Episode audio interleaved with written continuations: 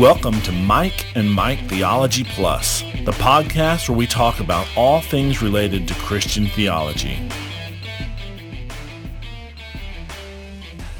Hello and welcome to Mike and Mike Theology Plus, where theology matters. I'm Mike, and I'm Mike. Yes, that's right. Yet again, we're doing solo episodes. I'm continuing with my theme of church history, and this time I'm going to be covering Council of Nicaea. So, I want to start with a little bit of a thought experiment. If you're listening in your car or something, you don't have to raise your hand. This is um, a Sunday school lesson that I gave recently, so I'm kind of adapting it from that. But um, think with me, if you will, whether or not you agree that Hitler was evil. I'm an American, so you know our country was directly involved in World War II, and we got into that um, eventually with the idea that we were going to be stopping Hitler. So the question is was it a positive moral action to stop Hitler? Okay. Now, if you know your history, think through with me whether or not there were any negative repercussions that came about as a result of World War II. I can think of a few. I can think of the acceleration of secularism in Europe. Uh, I can think of in our own nation pushing a lot of women out of the homes and into full time employment, which I believe um, has a positive economic impact but a negative social impact. And ultimately, uh, because we ended up getting involved in the Pacific Theater, the way we ended the war over there was we dropped the bombs, the, the atomic bombs on Hiroshima and Nagasaki. And I cannot necessarily say that that was a wrong decision. Uh, when it comes to war, there's some nasty stuff that sometimes has to be done in order to prevent worse stuff. But I don't think anybody would look at dropping the A bombs. I think we ended up killing I, I maybe 800,000 people, which is absolutely horrific and tremendous. Um, and I'm not willing to say that was exclusively a positive moral action. Certainly, a lot of innocents died in that. And theoretically, in war, you know, you're trying to not kill the civilians, you're just having the armies fight. Or take the Vietnam War. I hope most of my listeners would agree that communism is actually an evil governmental system. Um, I think that our country actually had good intentions when we began getting involved in Vietnam. Now, hear what I said. I'm not saying Vietnam was some unmitigated success or anything. All I'm saying is, at the beginning, when we were looking at Vietnam and the desire to stop communism there, I think that was positive. What happened from there is, you know, we can debate that separately. Um, but I think we would all agree that Vietnam did not actually work out well, pretty much for anybody that was involved. I mean, who who won there? Who who succeeded? Who was benefited and who flourished as a result of that? Uh, or, for instance, uh, take Martin Luther. You know, we're we're getting kind of away from modern military history and headed back more into church history. But take Martin Luther. Do you think he was a positive influence on the church? Okay. Are you thankful that he facilitated a break from Rome and helped the Protestant church actually reclaim the gospel? I am. But I also have to admit that as a credo Baptist, or as one who believes in believers' baptism, um, Martin Luther wouldn't have spent a whole lot of time saving me from execution. In fact, there's a story of Fritz Erbe who in the very castle where Luther translated the New Testament into German, just a few years later, this guy who read Luther's German Bible and became convicted of believers' baptism, he was thrown into a dungeon, dungeon to rot and to die because he would not comply with the state and baptize his children. So, um, you, you know, there we have something that I think most of us would say was very positive overall in the development of church history, and yet it doesn't escape the fact that it has its own warts and problems as well. So, what I'm saying here is World War II was complicated. The Vietnam War was complicated. Even Martin Luther was complicated. I think Martin Luther is easily the uh, most positive from a church history perspective of those three. And yet, even he was complicated. Um, nobody looks at him and says that he was perfect. So he was very helpful and beneficial to the church, but at the same time, like I said, he had some he had his own warts. Okay. My point in bringing those up is that we need to keep that in mind as we look back at the developments of say the Council of Nicaea in the mostly Roman Empire church during the 4th century. There were definitely some positive things that happened, and there were some negative things that were happening simultaneously and they don't always necessarily cross over one to the other. So we can't, on the one hand, be a Eusebius of Caesarea who seems overwhelming in his praise for Constantine. We can't do that and ignore that there were some problems. But at the same time, just because Constantine was a politician, we shouldn't ignore the fact that some actual good, positive developments for the church occurred uh, during his reign, and sometimes even even because of him. So we'll get into that a little bit later on. So let's begin with this. What is the Nicene Creed? The Nicene Creed states this We believe in one God, the Father Almighty, maker of all things visible and invisible, and in one Lord, Jesus Christ, the Son of God, begotten from the Father, only begotten, that is, from the substance of the Father, God from God, light from light, true God from true God, begotten, not made, of one substance with the Father, through whom all things came into being, things in heaven and things on earth, who because of us men, and because of our salvation, came down, and became incarnate, and became man, and suffered, and rose again on the third day, and ascended to the heavens, and will come to judge the living and dead, and in the Holy Spirit. But as for those who say there was when he was not, and before being born he was not, and that he came into existence out of nothing, or who assert that the Son of God is of a different hypostasis, or substance, or created, or is subject to alteration or change, these the Catholic and Apostolic Church anathematizes. Now, if you're paying attention, the part about God the Father is real brief. The part about the Holy Spirit is even briefer. And there's a huge section in the middle that's talking about Jesus Christ. And there's a reason for that. So, why am I doing this? Why do I care about this? Why does this matter? Why should you care about this? Well, because church history shows us God's movements as he has gone about building his church. In Matthew 16:18, Jesus says, "And I tell you, you are Peter, and on this rock I will build my church, and the gates of hell shall not prevail against it." Christ has been at work for the last 2,000 years, keeping that promise and building his church. I don't care about this because I have some misguided notion that the heroes of the faith were perfect or infallible. Constantine, Athanasius, Augustine, Luther, Calvin, all of them were fallible men. But Christ has still always been at work, fulfilling his promise to build his church. I don't care about this because I feel like we have to imitate the men or the churches from ancient days exactly. I don't have any need to try to prove that the early church did or said or believed exactly the same way that I do. Revelation was certainly completed at the conclusion of the inspiration of the canon. My personal belief is that that occurred before the fall of Jerusalem in 70 AD. I think Revelation, being the final book, probably was written in the mid to late 60s. If you want to say that Revelation was 95, great. Uh, you and I can totally agree on that. If you want to say that it was like 175, we got some problems. But my point is, I believe Revelation was completed in the first century. The close of the New Testament canon and the Revelation was completed.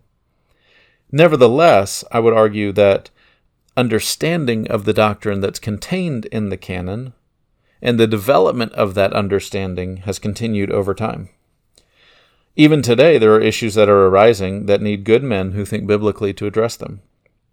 So, while scriptural revelation has been completed since the first century, doctrinal development can and should continue as we seek to understand the scriptures better and better. We don't merely look back and say, okay, give me just the scriptures and I don't care about what happened between then and now. And we don't just say, we're going to go interpret everything on our own and learn it all new today. No, we look back, we see that the scriptures are the one single sole rule of faith and practice for the church. And yet we also realize that God has been building his church, and for 2,000 years there have been godly men who have been working through issues. I think I mentioned the last time I did a solo episode about Ignatius and the issues of martyrdom that came up. You know, the, the church today is dealing with a lot of issues of martyrdom around the globe. I'm afraid that the church in America is actually going to have to deal with those issues personally in the coming decades. Well, guess what? There's a lot of source material from the early church where men who experienced it, went through it, thought deeply about it, discussed it, and came up with some wisdom that would be very beneficial for us today. Now, it's not the same context, and so it doesn't necessarily apply one to one, and they didn't necessarily get it perfectly right. So they aren't scripture, but they're still extremely valuable, and going back and referencing them is something that is very wise to do because it's a good resource. So, why do I care about Nicaea in particular? Why should you care about it? What's the point? Well, I would argue it's an important development of orthodoxy in, by, and for the universal church. The definition, the creedal statement of the Trinity, I would argue, is a watershed issue in the history of the church. Was it believed before Nicaea? Absolutely. Yes. Um, you can go back. I did this last time. You go back into Ignatius and you can see him very clearly calling Christ God. And there are even a couple of passages that appear to be Trinitarian. So I don't think that this is something that Ignatius was not acquainted with. At the same time, it wasn't really until some later controversies came up, particularly Arianism, that the church came together studied this issue, thought through it well, and came out with a crystallized statement that succinctly summarizes biblical truth in this area. And I think that that was absolutely massively important what happened at Nicaea. I don't think that Nicaea is a watershed issue or something that's important that we all know because I somehow believe that councils are binding on the universal church or on the consciences of unbelievers, right? The the Roman Church, and I believe to some extent the Eastern Church, Eastern Orthodox and Greek Orthodox and all, they would look at at least a couple of the early councils and say they are absolutely binding. I know the Roman Catholic Church says it's because that the Pope says that they are. Okay, that's not why I think Nicaea is important. Nicaea stands on its own merits because what it did was important the issue that it addressed is vital for Christianity, I would say that it's a mark of orthodoxy versus heresy. That if you hold to anti Trinitarianism after having knowledge of biblical Trinitarianism, that you're a heretic, and that that means you don't possess salvation. So it's an incredibly important issue to grasp and understand and get right. Quick side note on orthodoxy, heterodoxy, and heresy. Uh, heresy is not merely getting stuff wrong. Heresy is on a primary biblical doctrine, one that approaches salvation, that touches at the core of the gospel, like, for instance, the nature of God, who He is, the nature of Christ, who He was. When you know the truth and you willingly reject it, that is heresy. Heresy means you're an unbeliever. Heresy means that you have been given access to the truth and good teaching of the truth, and you are knowingly rejecting that truth from Scripture. Heresy is not, well, I'm just not sure. Or, you know, that one time when I tried to defend the Trinity, I actually made a modalistic analogy. That's not heresy. So you, I, I've, I would argue very strongly you cannot be an accidental heretic. Um, if you are seeking to be submissive to your church and your elders that are preaching the true gospel and you want to love God and serve Him, um, you, you don't need to be worried that you're going to be an accidental heretic. Heresy is something that is knowingly embraced as you walk away from the truth of Scripture. Okay. Moving on a little bit deeper. Why do I think that creeds and confessions are valuable? Well, at a very basic level, I think it's because they are at least attempts at summaries of biblical truth. And that's good. And we need that. And we know that we need that because we're in churches where hopefully our pastor gives us one of those every week. What do I mean? Well, what is a sermon if not a summary of biblical truth, or at least an explanation of it, at least taking a passage of Scripture. I'm hoping that you're part of a, a church where the preaching is expository and the pastor goes through a passage and reads it out and then connects it to other pieces of scripture, explains what's going on, gives you the context, explains the background material. You know, if Paul was in Ephesus or if he was in Philippi or whatever, here's how this plays in. And there's an explanation, there is a contextualization, there is categorization that goes on, and the truths of scripture are supplemented and augmented so that we can understand them better. I don't mean we're adding to Scripture. What I mean is we don't go on Sunday and just hear somebody stand up and read the Bible. Parenthetically, I wish we would do more of that. It appears that the early church put a high value on reading extended portions of the Scripture, and I think we should do that. But at the same time, we all expect that someone's going to get up and explain it to us. Think about the Ethiopian eunuch. He's reading from Isaiah. Um, I don't. I think it was Philip who said, "Do you know what you're talking about or what you're reading about?" And he says, "How can I unless someone explains it to me?" Well, in my view, councils and creeds and confessions are attempts to take the biblical data and accurately summarize them in a way that systematizes them, crystallizes them, summarizes them, and makes them perhaps a little more immediately accessible than those same truths are as they are scattered throughout the revelation of Scripture. Another reason that I think they're valuable is that when they are published, creeds and confessions provide an external standard that can be evaluated and discussed. Um, I agree with Carl Trueman, who says that everyone has their own creed that they live by. All Christians live by a creed. Even the ones that say, you know, the Bible only, only the Bible is my creed or whatever, they all, every one of us have a creed, because a creed is simply a summary of what we believe is true about God and the gospel. Well, if every one of us does, but not everyone's is published, then how do we examine our own creeds? It becomes a lot more difficult. However, when we externalize them, when we actually write them down, then they're open to scrutiny, not only from other people, but from ourselves. Because there's stuff that when I'm writing out an opinion to post in, say, a Theology Matters discussion, I'll write something the first time and reread it and go, you know, that's not exactly what I mean. And by by putting it external to myself, it gives me the ability to chew over it and to refine it and to think it through. And external creeds and confessions are are excellent about doing that and giving a standard because I can say, I believe all of the Bible, and an Arminian can say the same thing. But it's very helpful to know that that person and I do not understand the same parts in the same ways. And so by having that external standard, it helps bring clarity. It helps bring education. It makes things a little more accessible. It makes things easier to grasp, and it makes it so that they can be examined, studied, discussed, refuted.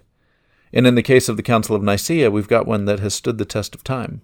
It is, in its original form, it's almost 1700 years old, and its expanded form from Constantinople, it's about 1650 years old.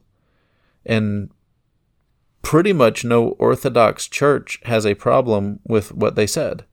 Now, there might be nuances, and you might want to do this versus that, but basically everyone that's in the Christian church agrees that they got it right oh so long ago.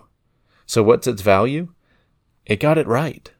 They got scripture right, and we can go back and refer to it and we can use it as a guide as we as we struggle with some of the more difficult parts of scripture and what does it mean for God to have been incarnated? What does it mean for there to be three persons that share one essence or nature or being?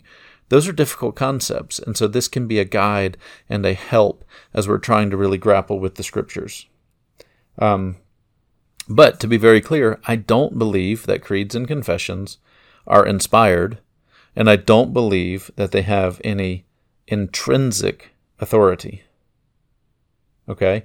I believe there was one church council in all of history, the Jerusalem Council in about 50 AD, that had actual intrinsic authority.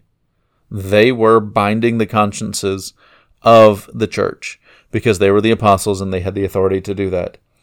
Uh, everything that's occurred since then, uh, from councils to creeds to confession, all of those are valuable and useful only inasmuch as they accurately reflect scriptural teachings. Though they can be very beneficial, they are optional and not binding on the conscience of any believer. Um, and, you know, if you go to some of the creeds that I think are positive, the Nicene Creed, the Chalcedonian Creed, the Westminster Confession of Faith, and London Baptist Confession of Faith, though I will say, uh, I value the Westminster Confession highly, but obviously, as a Baptist, I'm going to take exception with its sections on baptism. Um, I think more recently, the Chicago Statement on Inerrancy, the Nashville Statement, the recent, I think it was this year, the Statement on Social Justice and the Gospel. I think these are good statements that are accurately reflecting the truths of Scripture, and in particular with the more recent statements, they are speaking to cultural issues that are relevant to our times. I don't believe that the issue of inerrancy is a minor issue. I don't believe that the issue of sexuality as given by God is a minor issue. I don't believe that the attempt to bring in Marxist ideals and foist social justice onto the church is a minor thing. And so I think that those statements are good because they take us back to say this is what the scriptures say, and they summarize them in ways that are helpful and I believe that are truthful. But, um, you know, not all of them have been very good. The five articles of the Remonstrance were, I don't know if you would call it a creed or a statement or whatever that was put out. I don't agree with that one. Um, there was one from the Second Council of Nicaea. First Council of Nicaea, real good. Second Council of Nicaea, a real bad. They basically said it's cool to venerate images. Well, I would argue that venerate and worship are basically two sides of the same coin. So, my point is not to whitewash all councils throughout history. There were a lot of councils that followed Nicaea in the fourth century that actually upheld Arianism. So, a council, I mean, councils have disagreed with one another all over the place. Obviously, councils in and of themselves aren't valuable. What makes them valuable or not is what they put out and how well it reflects biblical truth. So, why do I value the Nicene Creed? Because it accurately summarizes biblical teaching about God the Father against Gnosticism, Jesus Christ as very God against Arianism, and the Trinity against modalism. Okay. We don't have a whole lot of time to do this, so I'm going to give a little bit of historical background leading up to Nicaea and then do another episode on what happened there and the aftermath. Basically, in the 310s, you had this guy named Arius who was a presbyter in Alexandria in Egypt, and he starts preaching that Jesus Christ was a created being. He comes up with this famous slogan, There was when he was not, which indicates that there was a time when Jesus did not exist. Time is probably not the best word because Arius would have said that Christ was created kind of before the worlds type of deal. But there there was we we don't really have words in our language since we're so time based, but th- there was a point at which time, there I go again, Jesus came into existence. So it's it's denying the eternality of Christ. And although he would say that Jesus Christ is hyper exalted, that he is absolutely preeminent among all of the created beings, as one of my favorite guys, James White, says, you have on the north rim of the Grand Canyon, you have the uncreated God. On the south rim of the Grand Canyon, you have everything else. It doesn't matter how highly exalted the everything else is, there's a huge chasm between uncreated, eternal God and created. And so, Arius's bishop, Alexander of Alexandria, one of the easier names in church history to remember, so Alexander gets a hold of this and starts preaching about the eternal generation of the Son, which is the language that has basically become orthodoxy. At this point, Alexander decides to not shut up. He starts making some waves. So, I'm sorry, at this point, Arius decides to keep teaching what he's teaching. So, Alexander calls a local synod in, I believe it was 321, where they condemn him. That did not stop Arius. And if I'm not mistaken, he goes off kind of into the Middle East and writes a book. And so basically, he is not giving up. He is going to continue teaching what he's going to teach. And so there's problems. There, there's fracture beginning to occur in the church. Now, here's where some good history comes into play. A lot of people will say that Constantine called the Council of, Con- of Nicaea in 325 because he was afraid that he didn't have a good enough hold on the empire uh, he hadn't been in charge of East and West for all that long. And so he comes in because he wants to unify the church as a way to unify his empire. I disagree with that, and the reason that I disagree with that is as follows. The reasons, I guess, are as follows. Um, for one thing, as far as I know, the high, high, high estimates of the demographics of the church would say that maybe at the absolute best, something like 18% of the church was Christian when Constantine came to power. Okay? In addition to that, so that's, you know, 82% being not Christian. That's an overwhelming majority there. Um, in addition to that, the church was overwhelmingly made up of people from the lower strata of society. So you have a whole lot of poor people. So you don't have all that many people compared to the overall population of the empire, and the ones that you do have are kind of the poor and powerless ones. Well, guess what? The Roman Empire was a military dictatorship. The emperor did not have to get reelected. He was in for life, and basically what he needed to do was keep two sets of people happy. One was the aristocracy, because they were the ones that paid the taxes. And two was the military, because if you ticked the military off enough, well, you're dictator or emperor for as long as you live, but the army can control how long that might be. Okay? Meanwhile, the army is massively pagan. Massively pagan. In fact, the legions had their standards with superstitious religious elements on them, some of them which went back like five and six hundred years. And they were very pagan. They they believed in the gods, and so the idea that by unifying the church, Constantine was kind of building the solid foundation for his empire, I'm just not very convinced by it. Um, most of the aristocracy was pagan, and so the people who are going to pay you the taxes don't care about the Christians or really, I mean, the the elites in Roman society for hundreds of years had been mocking Christianity because it was a religion of poor people.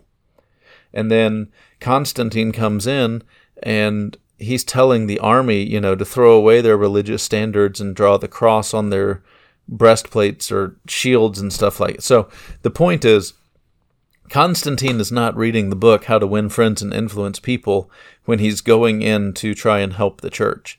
That, in my opinion, is just not at all uh, savvy political movement in order to try to rally his base or something like that. Remember, the poor people weren't the base for the empire. I mean, they were the base for the empire. They weren't the base for governmental power, though.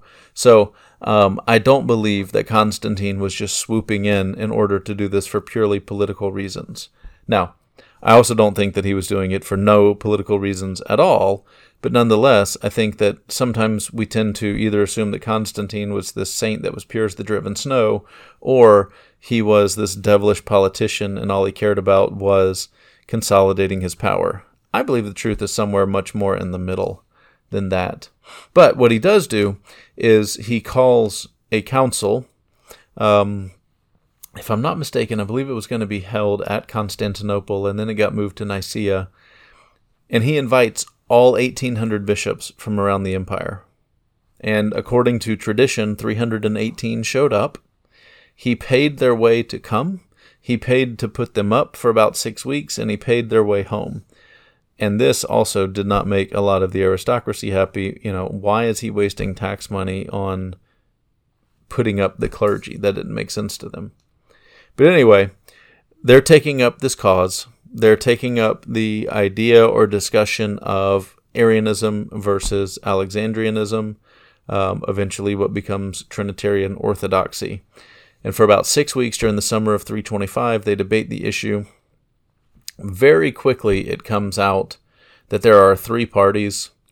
The Arian party, um, saying that Christ was a created being, they wanted to use a Greek word, um, which means of a different substance or of a different nature. Well, that was basically thrown out almost from the start. There was very little support for that. But there were two other groups. There were the groups that said homoousios, of the same substance, essence, or nature, and then homoiousios of a similar substance, essence, or nature. And so those groups really had to hash it out.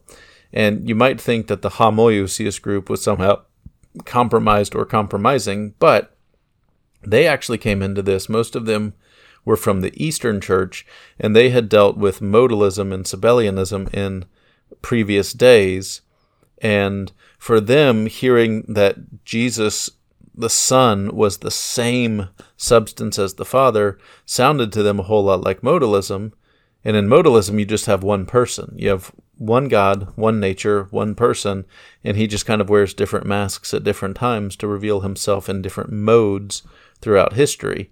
And so when they heard the homoousios, the same substance with the Father, they initially kind of balked against that and really had a problem with it. Well, eventually the argument that was successful said, no, that's not what we're saying. Uh, and really, there's only the one way to see, and that is that Jesus and the Father are, they share one divine essence or nature or being. And so that was what was decided. Um, a vote was taken. We don't know how many people actually voted.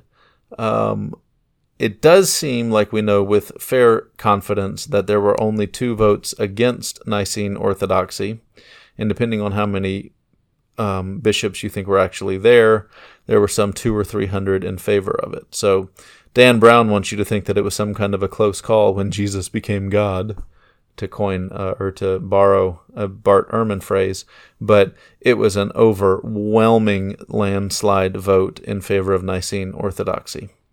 That's a bit ironic, and the reason for that we will discuss next time. So, there's just a little bit of some background on creeds and councils in general, uh, and then some specific background on what led up to the Council of Nicaea in 325. That was absolutely about a million foot flyover. There is so, so, so much more detail to go into, uh, going back to the Alexandrian school and Origen and all kinds of other fine details that play into why this person did that and why that person did this. But there's some broad brushes. Hopefully, it would wet, whet your appetite and you will go and learn on your own. All right, again, I don't have my primer with me, but I'm going to try this. Let's see. Think well, love mercy, do justice, and walk humbly. Bye.